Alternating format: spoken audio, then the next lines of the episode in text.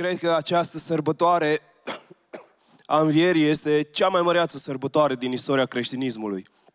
Dar să știți că nu putem să o înțelegem dacă nu o legăm de crucificarea Domnului Isus Hristos. Da, pentru noi, astăzi, poate crucea e doar un simbol, dar să știți că relatarea crucificării lui Isus Hristos era unul dintre cele mai horror, înfricoșătoare lucruri posibile în secolul I.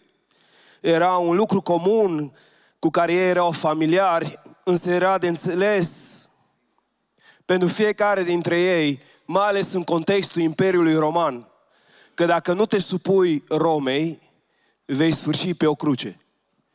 Pentru roman lucrul ăsta era un lucru clar și pentru lumea cucerită de Roma era un lucru clar. Dacă nu te supuneai Romei, erai crucificat. Erai pus pe cruce. Roma era în expansiune. Roma se extindea din ce în ce mai mult. În, în jurul ei cucerise multe, multe popoare și toate popoarele acestea erau supuse prin această metodă horror a crucificării. Undeva pe toate dealurile, fratele, vezi că sunt niște potele mai pe acolo? Arată-le la oameni poze, glumesc. Peste tot, pe dealuri, în sate, în orașe, erau oameni crucificați. Pentru că Roma vrea să vadă orice om că dacă nu te supui Romei, o să fii crucificat. Așa că Roma conducea prin această teroare a crucii. Dar gândiți-vă, crucea era simbolul faptului că Roma e victorioasă și că Roma e în control. Erau foarte serioși la acest capitol, deoarece prin metoda aceasta, v-am spus, își extindau teritoriile și țineau pe oameni sub control, foloseau asta pentru a ține pe oameni în frică.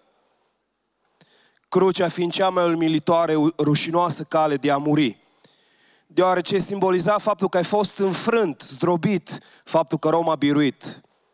De asta Vinerea Mare nu a fost deloc o zi măreață, ci mai degrabă una în care s-a instalat frica și rușinea peste martorii oculari. Și ne aducem aminte că și ucenicii au fost cuprinși de ea. No, acum, una dintre frământările evangeliștilor, după ce Iisus Hristos a înviat din morți, a fost cum să pună acest mesaj al crucificării lui Isus Hristos să nu fie un mesaj al rușinii, al umilinței, ci să fie de fapt un mesaj al biruinței. Pentru că prin cruce Hristos cu adevărat a biruit.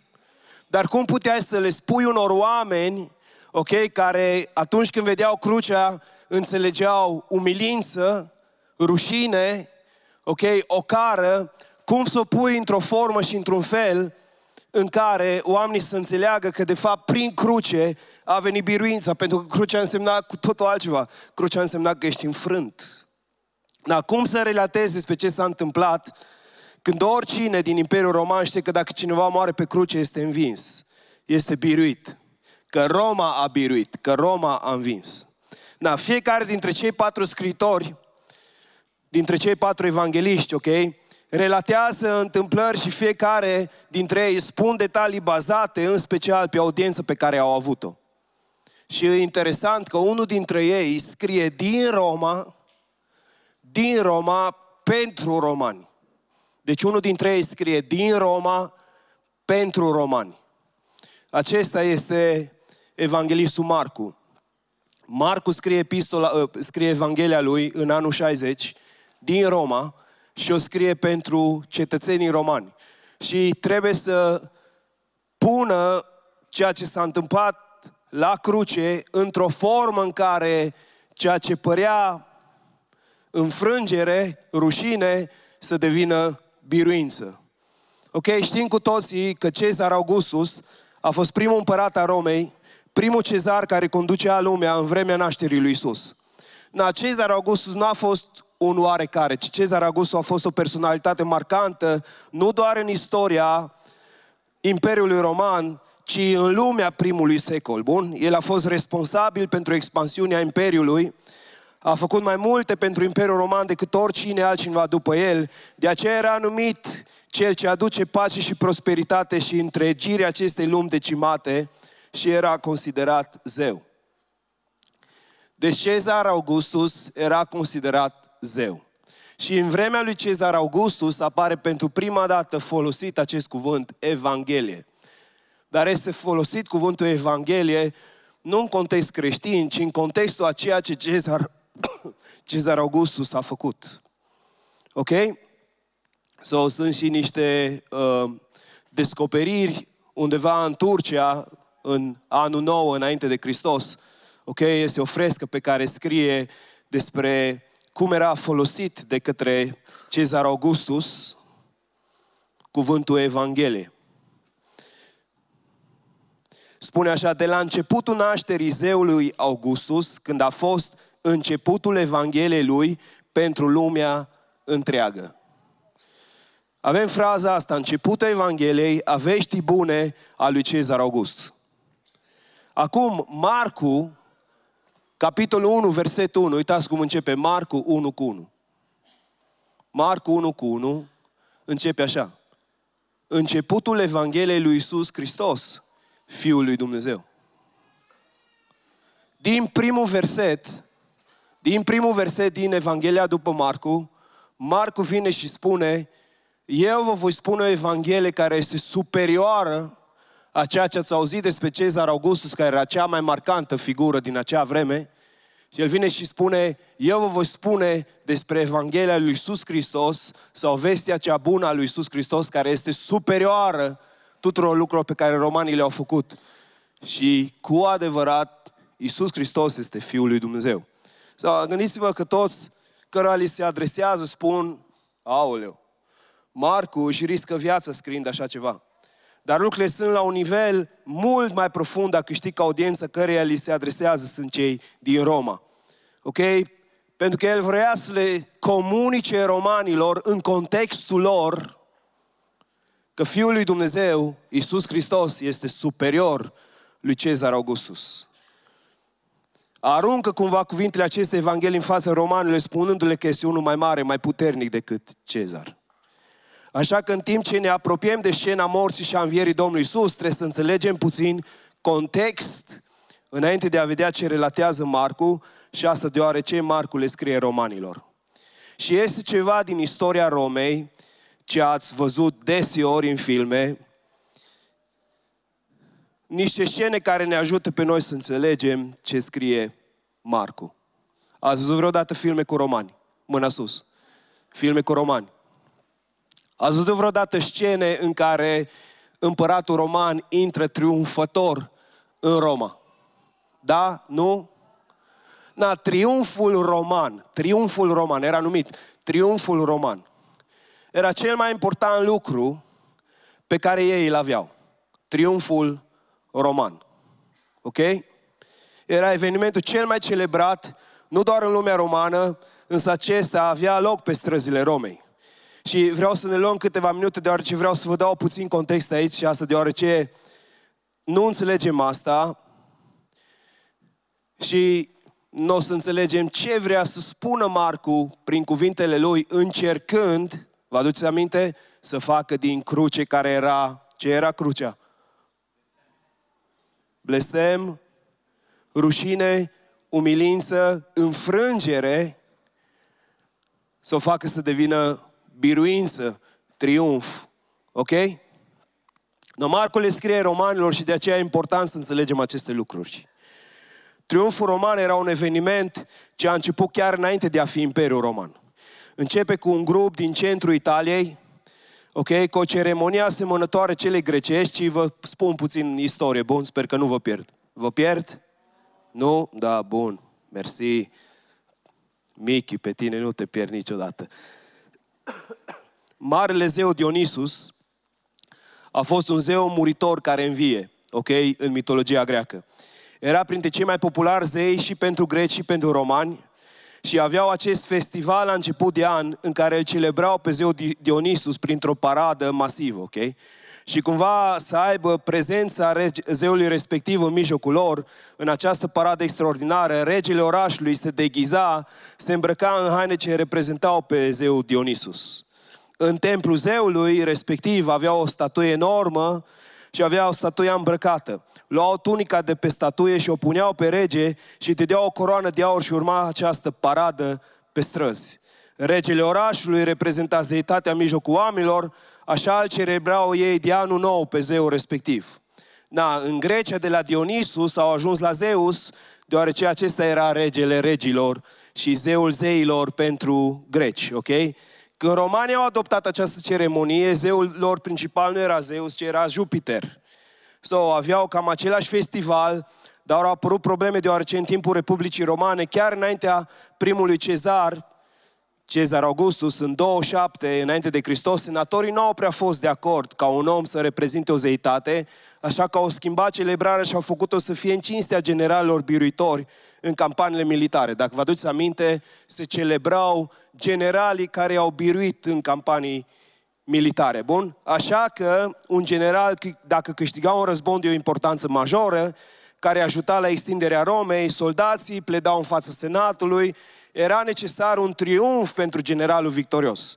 Dacă senatul încuvința, acest lucru avea parte de uh, o paradă care nu mai avea de-a face cu o ființă umană, care reprezent, ci reprezenta o zeitate.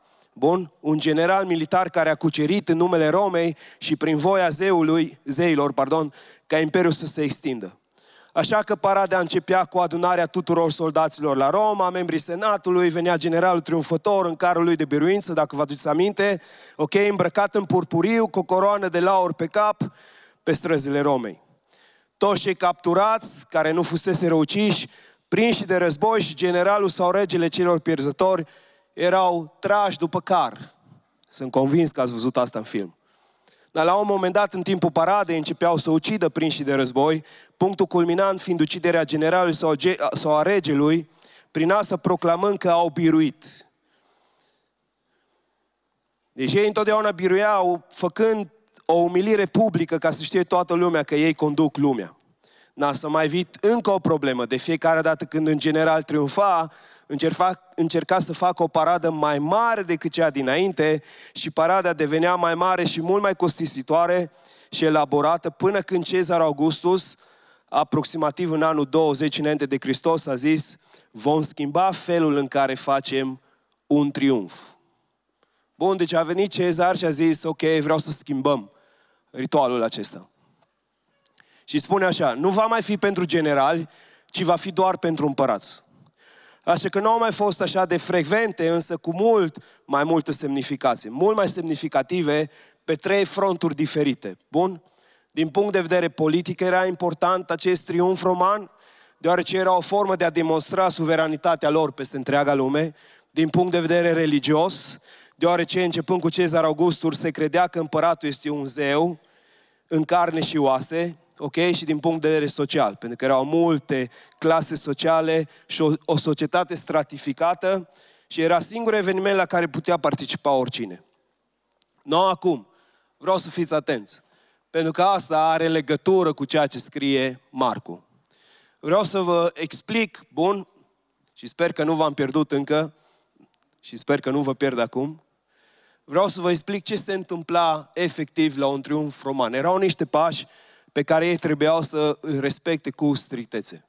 Și apoi vreau să vedem în Scripturi, în Marcu, faptul că Marcu, verset cu verset, scrie exact același lucru. Ok? Bun. Ce se întâmpla la un triumf în timpul împăraților Romei? Cum începea totul? Na, unu, totul începea cu garda pretoriană care se întâlnea în pretoriu. Garda pretoriană era formată din soldați romani de elită, okay? care erau instruiți să-l protejeze pe împărat. Aveau garnizoana în pretorium, se întâlneau toți în pretoriu, împreună cu Cezar însuși. Bun, deci garda pretoriană era cea care era de partea împăratului. Cezar era îmbrăcat cu haine purpurii și se puneau cu un de laur pe cap. Erau luate din templul lui Jupiter, zeu zeilor, în cultura romană, Uneori purtea și un sceptru care avea vulturul roman în vârful său. Cezar împărțea daruri celor din pretoriu, deoarece fără ei nu putea să conducă și trebuia să se asigure că nu va fi trădat. Ok? Și avea undeva la 4-500 de soldați. Bun? 4-500 de soldați, era garda pretoriană care erau lângă împărat. Bun? Următorul lucru, soldații ei proclamau loialitate împăratului. Ei strigau, Ave Cezar, imperator, îi aduceau laude și se închinau. Bun? Odată ce aceste lucruri aveau loc în pretorium, începea parada propriu-zisă sau ieșeau afară pe străzi. Na, procesiunea era pe străzile Romei și în această procesiune erau câteva elemente cheie. Bun, era un taur alb care urma să fie sacrificat într-un moment anume al paradei și sunt descoperiri arheologice care descriu această scenă. Bun? Deci era un taur alb, era un topor care era instrumentul morții, bun, și era tămâie. Puneau tămâie pe străzi atunci când generalul venea cu, para, cu prada de război după el, cu prinși de război, puneau tămâie pe străzi ca să atenueze mirosul acestora. Bun? Deci ei veneau din război, era o paradă și vreau să miroasă bine. Ok? Așa că puneau tămâie pe străzi. Dar acum când se folosea pentru împărat, când nu mai erau toți acești sclavi, era a doua zi în care se proclama cine este adevărat împărat, tămâia era folosită pentru un miros fantastic. Bun? Na, procesiunea ajungea la Capitoliu. Capitoliu, în limba italiană, Campidoglio, este numit Dealul Căpățânii. Ok? So, în acord cu tradiția romană și mitologia lor, Capitoliu era cea mai înaltă colină a Romei. Era numit așa deoarece când au început zidirea templului lui Jupiter, acolo au găsit un cap de om intact, cu piele, păr, ochi și în latină cap, na, în fine, dealul capului, n-are rost să vă explic asta. Cam așa era procesiunea. Bun, ajungeau aici la Capitolul Roman, Cezar se aseza la scările înspre templu și se oferea un pahar cu vin pe care acesta îl refuza și apoi îl vărsa pe altarul dedicat lui Jupiter. În altă parte, ok, în ceea ce am citit, scrie că îl vărsa pe taurul alb, făcând o conexiune între vărsarea acestui vin și taurul de sacrificiu, ok? În momentul în care Cezar versa acest pahar cu vin, taurul alb era sacrificat, sacrificiul acestuia era, era dedicat lui Jupiter. În acest moment, mulțimea începea să-l aclameze să-i confirme identitatea, să strige Ave Cezar, imperator, confirmau cine este el înaintea lor. Apoi Cezar urca pe trepte până sus în templu, în aclamațiile oamenilor și se menționează că urca întotdeauna cu două persoane lângă el. Ok? Îi menționa de mai mulți împărați că mergea întotdeauna nu singur, ci avea pe cineva la stânga și pe cineva la dreapta. Ok? Sunt vreo patru dovezi istorice. Tiberius, Claudius, Vespasian, ok? Fiecare, au, Claudius a urcat împreună cu cei doi nepoți ai lui, eu încă n-am nepoți, sau Vespasian urcă împreună cu fiii săi, Domitian și Titus. Când Cezar ajungea în vârful treptelor templului, oamenii se uitau după un semn care să confirmă că Cezar este unul dintre zei și că a fost rânduit să domnească peste pământ. Da, așteptau un semn divin, bun, și puteau fi multe semne. În unul dintre cazuri, spun sursele istorice, că atunci când Cezar a urcat treptele templului și în timpul paradei, a fost o eclipsă. Da, nu știm dacă știau că va fi, dacă au anticipat asta sau Cezarul a fost norocos. Nu știm asta. Dar se uitau după vreun semn divin. Era o metodă să afirm faptul că Cezar este Domnul. Bun? No, asta se întâmpla la triumful roman. Și acum vă readuc aminte că Marcu le scrie celor din Roma. Bun? Și încearcă să scrie în așa fel încât romanii să înțeleagă că crucea Domnului Iisus Hristos n-a fost un element al blestemului, al umilinței, al înfrângerii, ci a fost biruința lui Dumnezeu asupra întunericului. Așa că vreau să vă arăt, ok, cum scrie Marcu ca să înțelegem ce se întâmplă aici. Cum pune el lucrurile în așa fel încât romanii să înțeleagă despre ce e vorba. Pentru că e foarte interesant că Marcu respectă pas cu pas fiecare lucru care eu vi le-am spus până acum. Și haideți cu mine să, haideți să ne uităm împreună în Marcu 15 cu 16. Spune că ostașii au dus pe Iisus în curte, adică în parat, și au adunat toată ceata ostașilor. Ok? Asta ne spune Marcu. Și sunt alte indicii în celelalte evanghelii în care spune că au fost 4-500 de soldați și că au fost prezenți în pretoriu. Ok? Ăsta e primul pas. Pasul 2. Cezar era îmbrăcat cu o robă, îi se punea o coroană de laur pe cap și uitați și spune versetul 17, deci următorul verset. Spune că l-au îmbrăcat într-o haină de purpură, au împletit-o cu nună de spini și au pus-o pe cap. Ok? Exact aceeași imagine. Bun? Da, nu știm dacă haina de purpură a fost luată de la uh, Pilat sau de la Irod. Nu știu dacă unul dintre ei și-a dat haina pentru Isus, dar cumva soldații au făcut rost de o robă de culoare purpurie pe care au folosit-o, fac ceva specific, bătându joc legat de cine spun oamenii că este El și ceea ce cred despre Isus. Da, la pasul 3, vă readuc aminte, pasul 3, soldații se exprimau loialitatea și închinarea față de Cezar, bun? Ei trebuia să stea înaintea cezarului să spună ă, Ave Cezar, imperator. Bun, uitați-vă ce, spune versetele, ce spun versetele 18 și 19. Apoi au început să-i ureze și să-i spună plecăciune împăratul iudeilor. Versetul 19. Și loveau în cap cu o trestie, îl scuipau, îngenuncheau și se închinau. Ok? Chiar dacă ei fac în bajocură lucrurile astea, ei respectă un tipar aici. Bun? Numărul 4, procesiunea pe, scă, pe străzi. Animalul de sacrificiu, instrumentul morții și tămâia care să miroase bine. Ok? Versetul 20. După ce și-au bătut astfel joc de el, l-au dezbrăcat de haine de purpur, l-au îmbrăcat în hainele lui și l-au dus să-l răstignească. Ok? Versetul 21.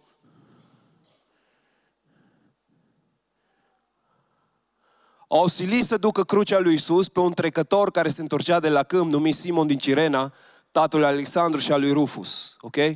Deci altcineva a adus instrumentul, ok? Uh, dacă la roman era toporul, instrumentul aici a fost crucea. Următorul pas, procesiunea culminează la Capitoliu, pe colinia da, dealului Căpățânii, ok? Și versetul 22 spune și au dus pe Iisus la locul numit Golgota, care tălmăcit înseamnă locul Căpățânii. Cezar refuza un pahar de vin pe care îl vărsa, ok? Uitați ce spune versetul 23. I-au dat să bea vin amestecat cu zmină, dar el, Iisus, nu l-a luat. sacrificiul taurului alb în momentul în care vinul era turnat, versetul 24, după ce l-au răstignit, i-au împărțit hainele între ei, trăgând la sorți ca să știe ce se ia fiecare.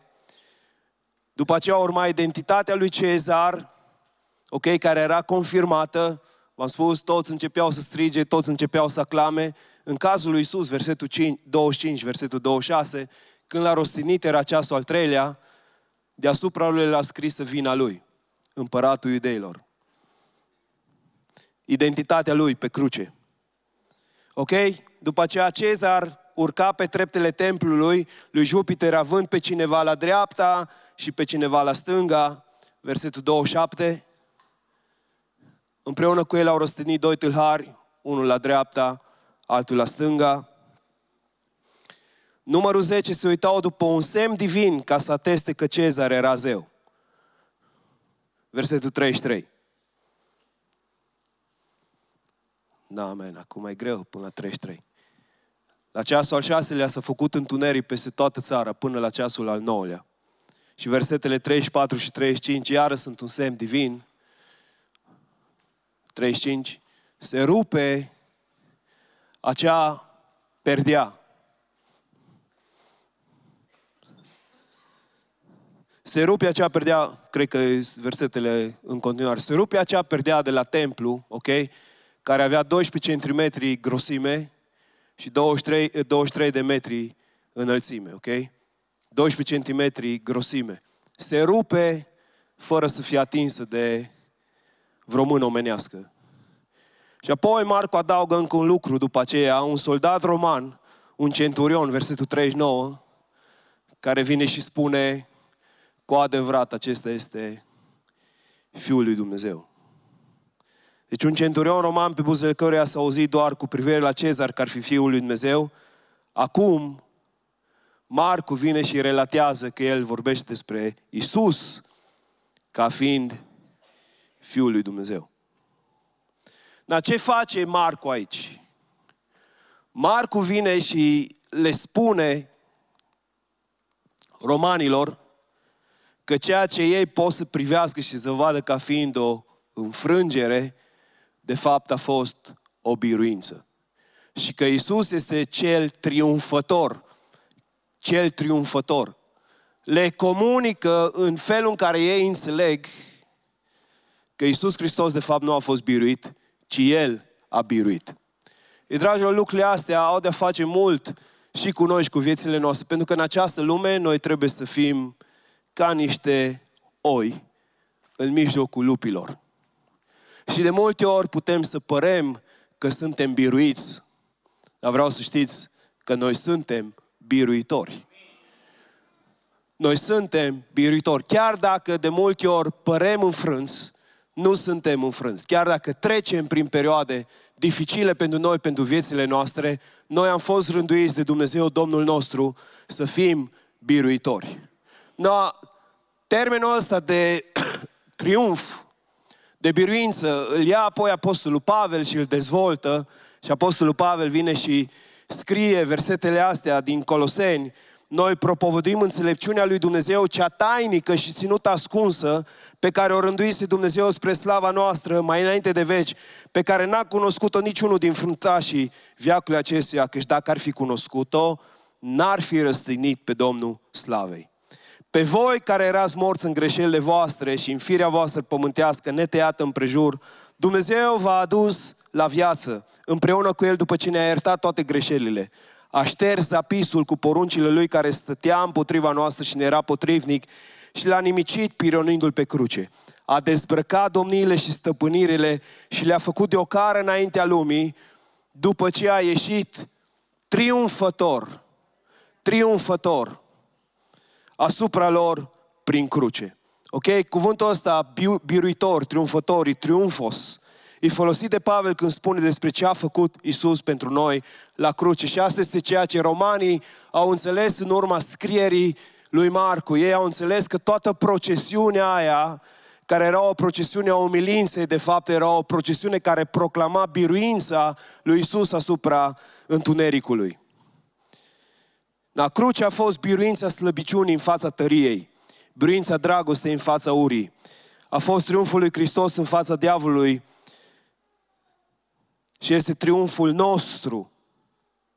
Este triumful nostru a fiecăruia dintre noi față de lumea în care trăim. Asta e ceea ce noi celebrăm azi. Ne aducem aminte că ceea ce părea întunecat și fără speranță pentru toți ucenicii nu a fost sfârșitul poveștii. Că Dumnezeu avea un plan mai măreț, unul despre care oamenii nici nu-și închipeau că va fi până când a venit ziua învierii. Și noi, chiar dacă trecem uneori prin întuneric și confuzie, sau suntem în circunstanțe dificile sau nu înțelegem ce se întâmplă, această zi a învierii schimbă totul. Și vreau să știți că această zi a învierii nu trebuie să ne facă pe noi spectatori, ci martori. Noi suntem martori a învierii Lui. Hristos a înviat ca noi să arătăm lumii întregi că există speranță și nădejde și ceea ce uneori pare înfrângere, de fapt, este biruință. Vreau să știți că Pavel mai folosește odată cuvântul triumf.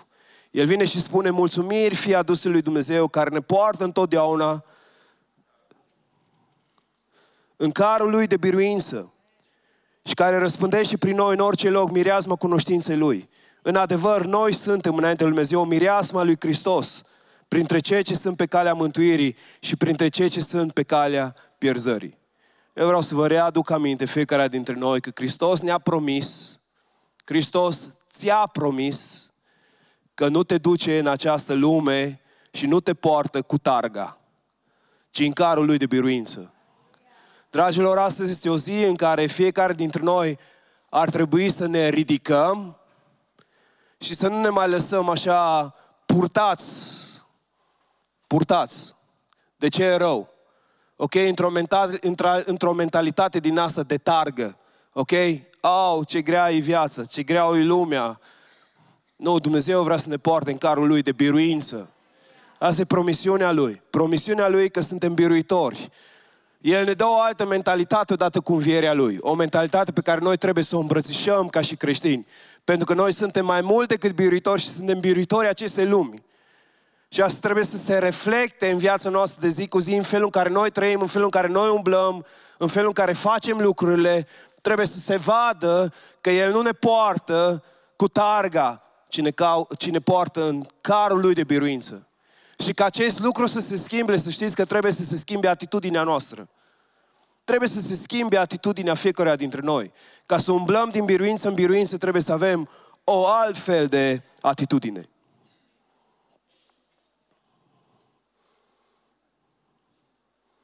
Tot Pavel scrie, unde ți este biruința moarte?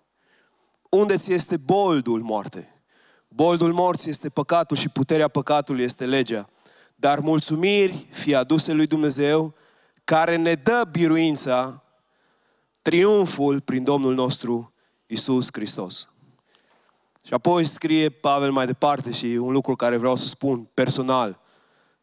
De aceea, preobiții mei, frați și surori din Biserica Lumina, fiți tari, neclintiți, sporiți întotdeauna în lucrul Domnului, că știți că oșteneala voastră în Domnul nu este zadarnică. A repet lucrul ăsta. De aceea, prea iubiții mei, frați și surori din Biserica Lumina. Fiți tari, neclintiți, sporiți întotdeauna în lucrul lui Dumnezeu. Că știți că osteneala voastră în Domnul nu este zadarnică. Faptul că Hristos a înviat este dovada faptului că noi vom învia împreună cu El. Este dovada faptului că moartea nu are ultimul cuvânt. Este dovada faptului că moartea a fost biruită. Este dovada că El stă deasupra morții. Ceea ce vede Apostolul Ioan în Apocalipsa și face să cadă ca și mort. Și apoi ceea ce aude din gura lui Isus. Isus spune, eu sunt viu în vecii vecilor. Și apoi spune, eu am cheile locuinței morților. Ne dă nădejde fiecare dintre noi că moartea nu are ultimul cuvânt. Și că noi vom învia împreună cu El. Iar lucrul ăsta, dragilor, lucrul ăsta, faptul că viața noastră nu se termină la mormânt, faptul că vom învia împreună cu El, faptul că va fi o zi a revederii noastre cu cei care au umblat în Dumnezeu, faptul că va fi o zi în care El ne va șterge orice lacrimă, va lua orice suferință, orice durere, asta ar trebui să ne facă pe noi să celebrăm pe El. Vă zic, ziua asta este o zi în care ar trebui să-L celebrăm pe Isus. Nimic altceva. Am ajuns să facem doar niște ritualuri care sunt tot despre noi, care nu-L glorifică pe Dumnezeu, care nu-L înalță pe El, care sunt pur și simplu doar niște idei a oamenilor și mai mult sunt oameni care fac bani pe ideile astea. Vreau să știți că învierea lui Iisus Hristos nu este nimic despre altceva decât despre El. De aceea atenția noastră, ochii noștri trebuie să fie ațintiți asupra Lui asupra ceea ce El a făcut pentru noi. Și dacă lucrul ăsta nu ne motivează la laudă și la adorare înaintea Lui, nu știu ce altceva te-ar putea motiva, pentru că El, El cu adevărat a biruit moartea. Ultimul dușman al nostru, moartea, a fost biruită de Isus Hristos. Asta ar trebui să ne facă să celebrăm chiar acum. Sincer, chiar acum să lăudăm, să-L înălțăm. Moartea a biruit. nu, Isus a biruit. Isus a biruit. Da, vreau să ne ridicăm, că așa celebrare, mm, vreau să celebrăm pe Isus. Isus a biruit. Doar gândește-te, doar gândește-te că vei pleca într-o zi de pe acest pământ.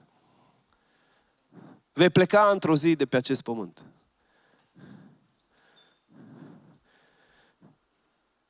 Ideea este unde vei pleca. Unde vei pleca. Pentru toți cei care au înviat împreună cu Hristos, Hristos îi va lua la El. Hristos îi va lua la el. Și vor urma apoi o eternitate în care te vei bucura. Vreau să știți că va veni o vreme când nu va mai fi niciun război. Pentru că Cuvântul Dumnezeu spune că împărăția Lui este pace, pace, neprihănire și bucurie în Duhul Sfânt. Va veni o zi în care nu va mai fi durere, nu vor mai fi lacrimi și toți cei ce sunt a Lui se vor bucura o veșnicie în prezența Lui. De aceea e foarte important ca tu să aparții lui Dumnezeu. De aceea e foarte important ca tu să nu te împiedici doar în ritualuri omenești legat de creștinism. De aceea tu trebuie să ai o relație cu Hristos. De aceea viața ta trebuie să reflecte că tu îl onorezi, că îl iubești, că ești supus lui, că ești ascultător de el.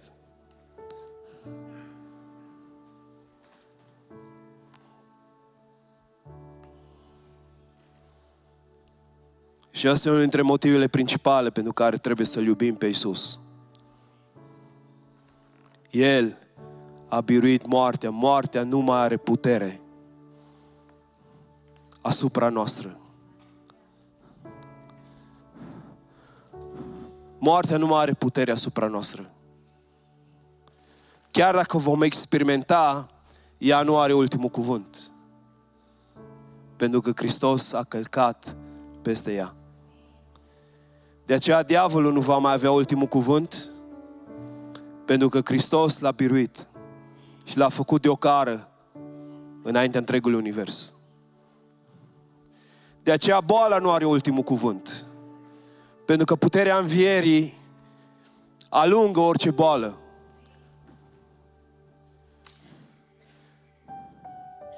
De aceea în dimineața asta vreau să vă chem pe fiecare dintre voi să facem o declarație de război întunericului.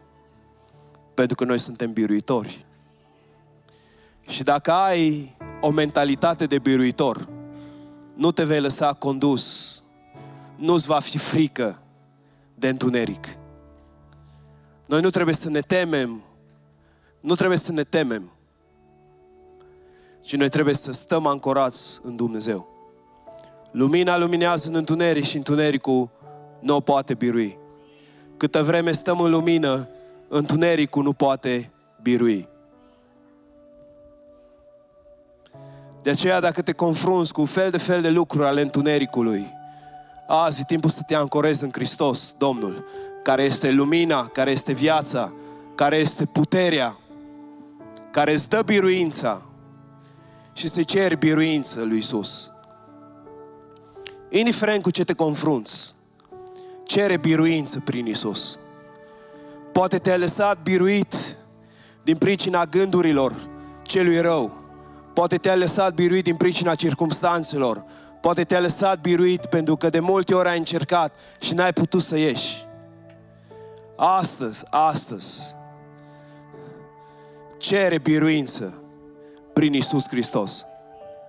El este biruitor asupra păcatului. El este biruitor asupra judecății, asupra pedepsei, asupra întunericului. Prin El avem biruința. Și onorează-L pe Fiul lui Dumnezeu aici, în acest loc. Onorează-L pe Fiul lui Dumnezeu aici, în acest loc. Și dacă încă mai ești legat de puterea întunericului, dacă încă nu poți să ieși de acolo, cere lui Isus Hristos să te dezlege. El are putere să facă lucrul ăsta. Dacă încă trăiești în neiertare, dacă încă trăiești în depresie, dacă încă trăiești, vreau să știi că lucrurile astea nu trec cu medicamente. Asupra acestor lucruri Hristos are putere, are autoritate. De aceea cheamă prezență și puterea lui Isus ca El să te deslege. De puterea neiertării, de puterea depresiei, de gânduri negre, de neiertare, de rușine, de ocară. Cere lui să te dezlege de rușine, de ocară. Cere lui să te dezlege. Cere lui să te facă liber. Căci dacă Fiul ne face liber, suntem cu adevărat liberi. Cere lui să te elibereze dacă încă mai ești în patima alcoolului, dacă încă te mai droghezi. Cere lui să te elibereze. El este singurul care poate să facă lucrul ăsta. Dacă încă nu poți să scapi de pornografie, dacă încă nu poți să scapi de duhuri ale întunericului, cere lui să te elibereze. Cere lui să te elibereze azi. Cere ca puterea învierii să vină peste tine și viața din Dumnezeu să vină peste sufletul tău și sufletul tău să fie dezlegat. Cere lui Isus eliberare. Cere lui Isus eliberare.